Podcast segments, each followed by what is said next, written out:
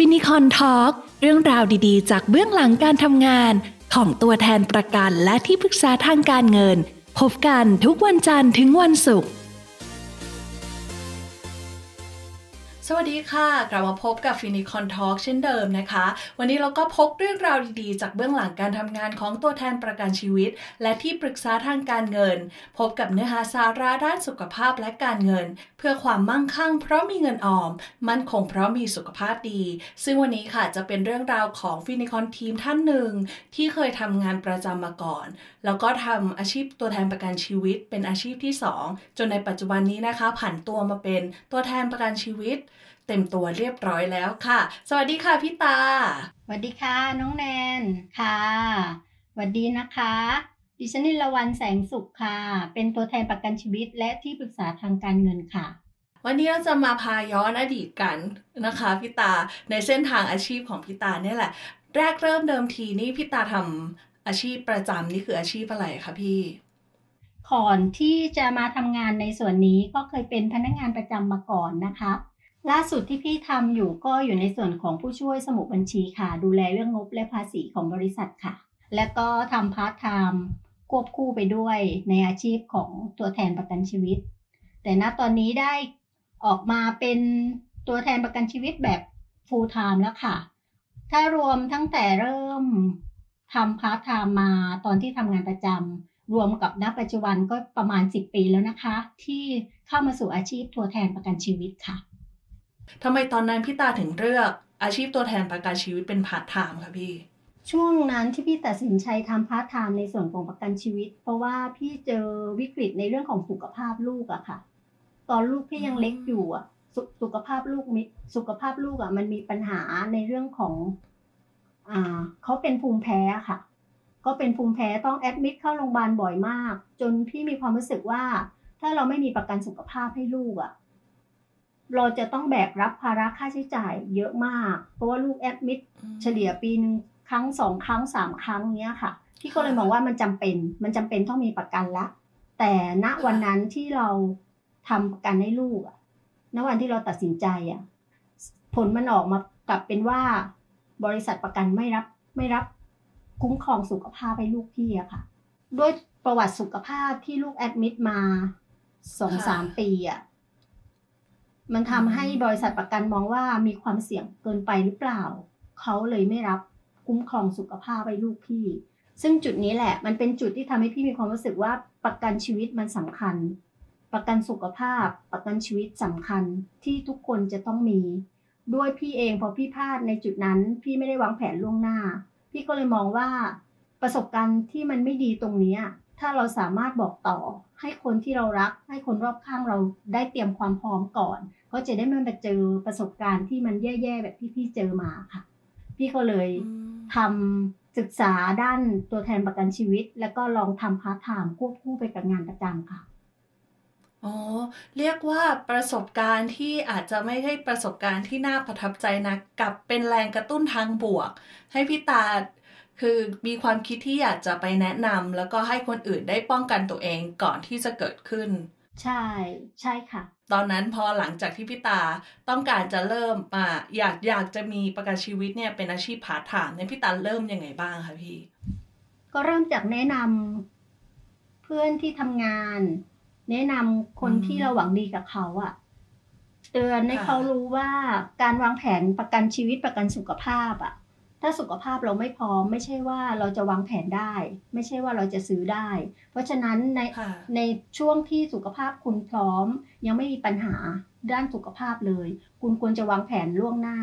เพราะถึงจุดหนึ่ง ถ้าคุณอยากจะมีประกัน แต่สุขภาพคุณไม่พร้อม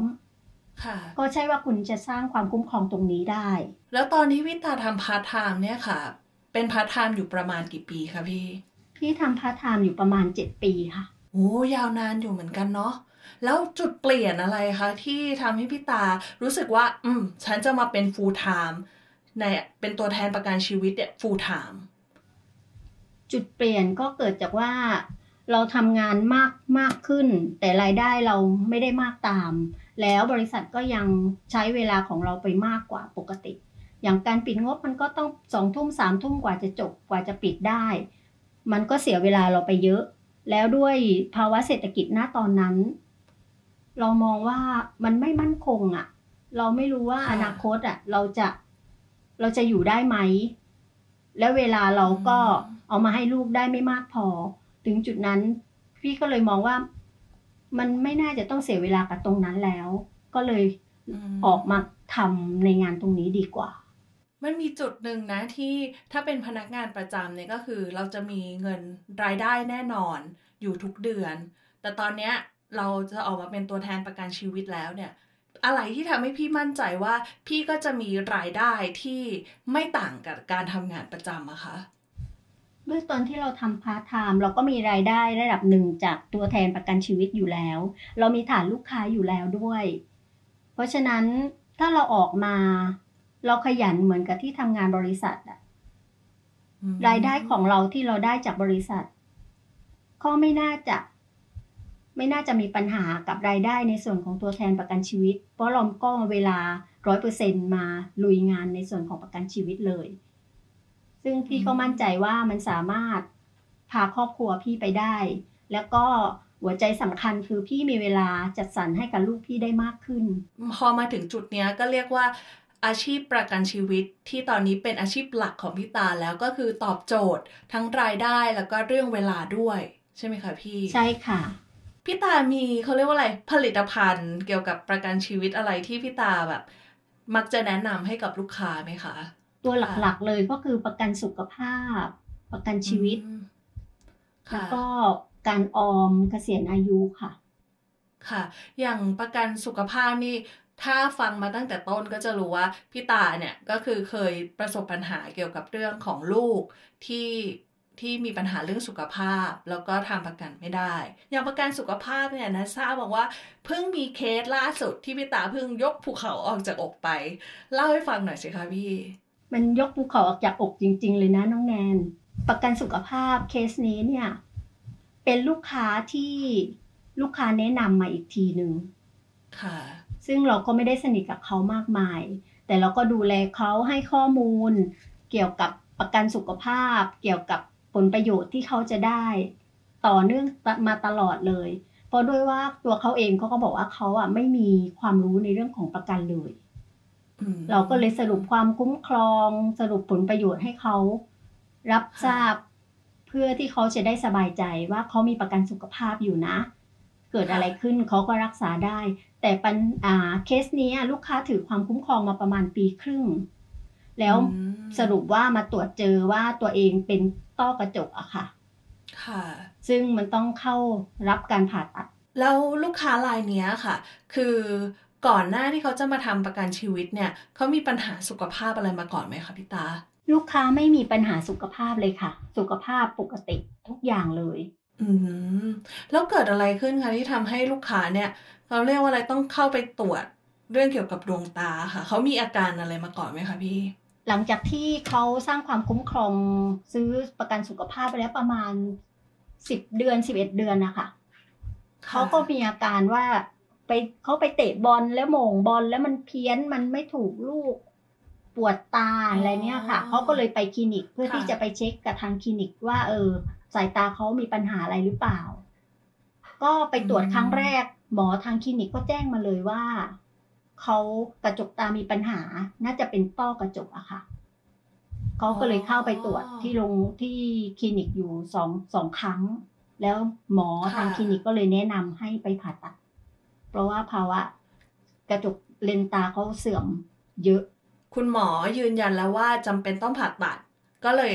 ต้องไปรับการผ่าตัดที่โรงพยาบาล ผลการรักษาเลยไม่ต่อเนื่อง มันก็เลยเกิดปัญหาการแฝกเคลมขึ้นค่ะ ซึ่งปกติอะอืมผ่าตัดต้อกระจกอะมันสามารถแฝกเคลมได้อยู่แล้ว เพราะมันเป็นเดย์เคส ถึงไม่นอนโรงพยาบาลก็ผ่าตัดได้ ซึ่งเคสลักษณะเนี้ยมันไม่ได้เกิดขึ้นบ่อย แต่แต่ถ้ามันเกิดขึ้นแล้วหน้าที่ตัวแทนน่ะ เราก็ต้องบริการลูกค้าให้เต็มที่ให้มากที่สุดเท่าที่เราจะทำได้อะ เพื่อที่จะแบ่งเบาความกังวลของเขา และช่วยเขาให้ได้มากที่สุด ซึ่งพี่มองว่าตรงเนี้ยพี่ทำหน้าที่เต็มที่แล้ว และพี่ก็มีความสุขที่ผลมันออกมาโอเค ลูกค้าก็ happy เราก็ happy ค่ะ แล้วขั้นตอนที่พี่ตาในฐานะของตัวแทน ประกันชีวิตของลูกค้าท่านนี้เนี่ยค่ะนี่ต้องมีขั้นตอนอยังไงบ้างคะพี่ จากการที่ลูกค้าแฟกเคลมไม่ได้นะคะ ซึ่งมันก็เป็นความกังวลของลูกค้า มากระดับหนึ่งเลย มันก็เลยเกิดปัญหาว่า พี่จะต้องรวบรวมเอกสารของลูกค้าประวัติการรักษาทั้งหมดนะคะซึ่งก่อนที่เขาจะเข้าการผ่าตัดที่โรงพยาบาลน่ะเขาได้มีการรักษาที่คลินิกมาก่อน เพราะฉะนั้นเราจะต้องขอประวัติการรักษาที่คลินิกของลูกค้า รวมกับเอกสารการผ่าตัดที่โรงพยาบาลทั้งหมด ส่งเข้าบริษัททำหนังสือชี้แจงบริษัท ให้บริษัททราบว่าเคสนี้ลูกค้าได้ทำการรักษาตั้งแต่เมื่อไหร่ จนถึงหน้าวันที่ต้องผ่าตัด แต่จุดหนึ่งที่พี่สบายใจด้วยว่าลูกค้ารายนี้ เขาไม่ได้มีประวัติสุขภาพด้านนี้มาก่อนที่จะทำประกัน เพราะฉะนั้นความคุ้มครองที่เขาได้รับเขาก็ได้รับร้อยเปอร์เซ็นอยู่แล้ว พี่ก็เลยสบายใจว่าลูกค้าเคลมได้แน่นอน แต่ตัวลูกค้าเองอะเขามีความกังวลมากว่าบริษัทจะปฏิเสธการจ่ายเราก็มีหน้าที่จะต้องแบ่งเบาความกังวลของเขาข้ออธิบายให้เขารับทราบในส่วนของรายละเอียดความคุ้มครองว่าตรงนี้คุณลูกค้าสบายใจได้เลย บริษัทคุ้มครองแน่นอน เพราะว่าเราไม่ได้ปกปิด ซึ่งโดยหลักความเป็นจริงแล้ว ถ้าเกิดว่าก่อนที่จะทำประกัน แล้วเขามีประวัติการรักษาตรงนี้มาก่อน มันก็จะเป็นปัญหาแน่นอนในความคุ้มครองที่บริษัทจะต้องปฏิเสธความคุ้มครองเขา แต่เคสนี้เราเราก็ตรงไปตรงมาอยู่แล้ว ไม่ได้ปกปิดข้อมูล เพราะฉะนั้นบริษัทคุ้มครองเขาร้อยเปอร์เซ็นอยู่แล้ว มันเหลือแค่ขั้นตอนการตาม การพิจารณาการพิจารณาอนุมัติ และก็ตามเงินให้กับคุณลูกค้าเท่านั้น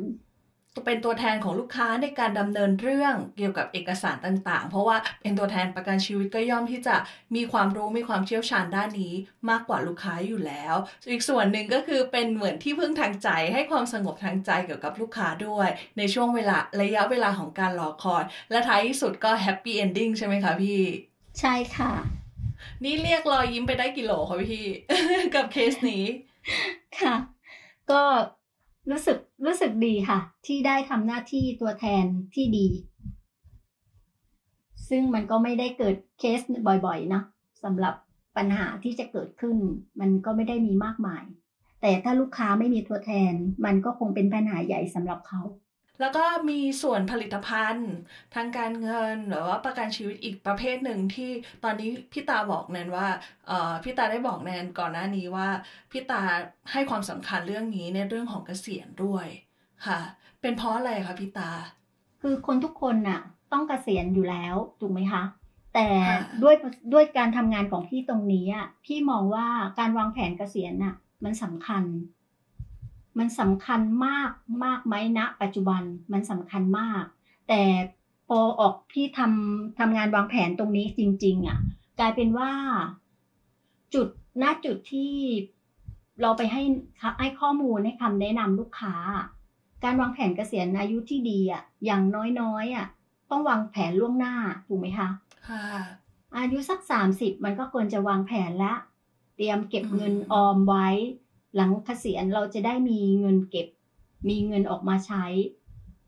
ตอนหลังตอนเราเกษียณอายุได้หลังหกสิบด้วยสภาวะปัจจุบันน่ะ พี่กับมองว่าคนคนรุ่นพี่อะสี่สิบห้าสิบอะเพิ่งจะมาวางแผนเกษียณอะ ซึ่งมันช้าไปละ เพราะฉะนั้นใจพี่ก็เลยคิดว่า พี่จะต้องบอกต่อให้คำแนะนำแล้วก็เตือนสติ คนอีกเยอะให้รีบวางแผนให้เร็วเร็วกว่า 40 อัพอะค่ะ อย่างน้อยสามสิบอะคุณก็ต้องวางแผนแล้ว จะได้สบายตอนตอนแก่ ซึ่งตรงนี้พี่มองว่ามันเป็นหน้าที่ตัวแทนที่จะต้องเตือนสติคนให้ให้เห็นความสำคัญตรงจุดนี้ให้มากขึ้นนะคะ ค่ะ เรียกว่าเป็นมิชชั่น possible แน่ ๆ ค่ะพี่ตา ต้องเป็นเป้าหมายที่สามารถเป็นไปได้แน่นอน เพราะว่าส่วนหนึ่งก็คือ ถ่ายทอดมาจากประสบการณ์ของพี่ตาเอง แล้วก็อีกส่วนหนึ่งก็คือความปรารถนาดีนั้นว่าเข้าถึงทุกคนได้แน่นอนพี่ตาสู้ๆค่ะ แล้วเป้าหมายในอาชีพตัวแทนประกันชีวิต และที่ปรึกษาทางการเงินของพี่ตาตอนนี้คืออะไรคะพี่ เป้าหมายในอาชีพตัวแทนประกันชีวิตของพี่พพี่คาดหวังว่าพี่จะทำให้ครอบครัวพี่มีความสุข ทุกคนอยู่ได้ พี่อยู่ได้ ทั้งเรื่องการเงินและก็เรื่องเวลาค่ะ ถ้าทุกคนมีความสุขพี่ก็จะมีความสุขไปด้วย และตอนนี้เรียกว่าครอบครัวของพี่ตานี่โชคดีมากๆค่ะ เพราะว่ามีพี่ตาเป็นตัวแทนประกันชีวิต และที่ปรึกษาทางการเงินประจำครอบครัวและนี่นะคะก็คือเรื่องราวของฟินิคอนทีมอีกท่านหนึ่งนะคะ นั่นก็คือพี่ตา ซึ่งวันนี้นะคะก็มามอบ พลังบวกๆให้กับพวกเราทุกคนค่ะ และสำหรับฟินิคอนทอล์กนะคะ ยังมีเรื่องราวดีๆ อีกเพียบสามารถติดตามกันได้เรื่อยๆ เลยนะคะสำหรับวันนี้แนนและพี่ตาขอลาทุกท่านไปก่อนค่ะ พบกัน episode หน้านะคะ สวัสดีค่ะ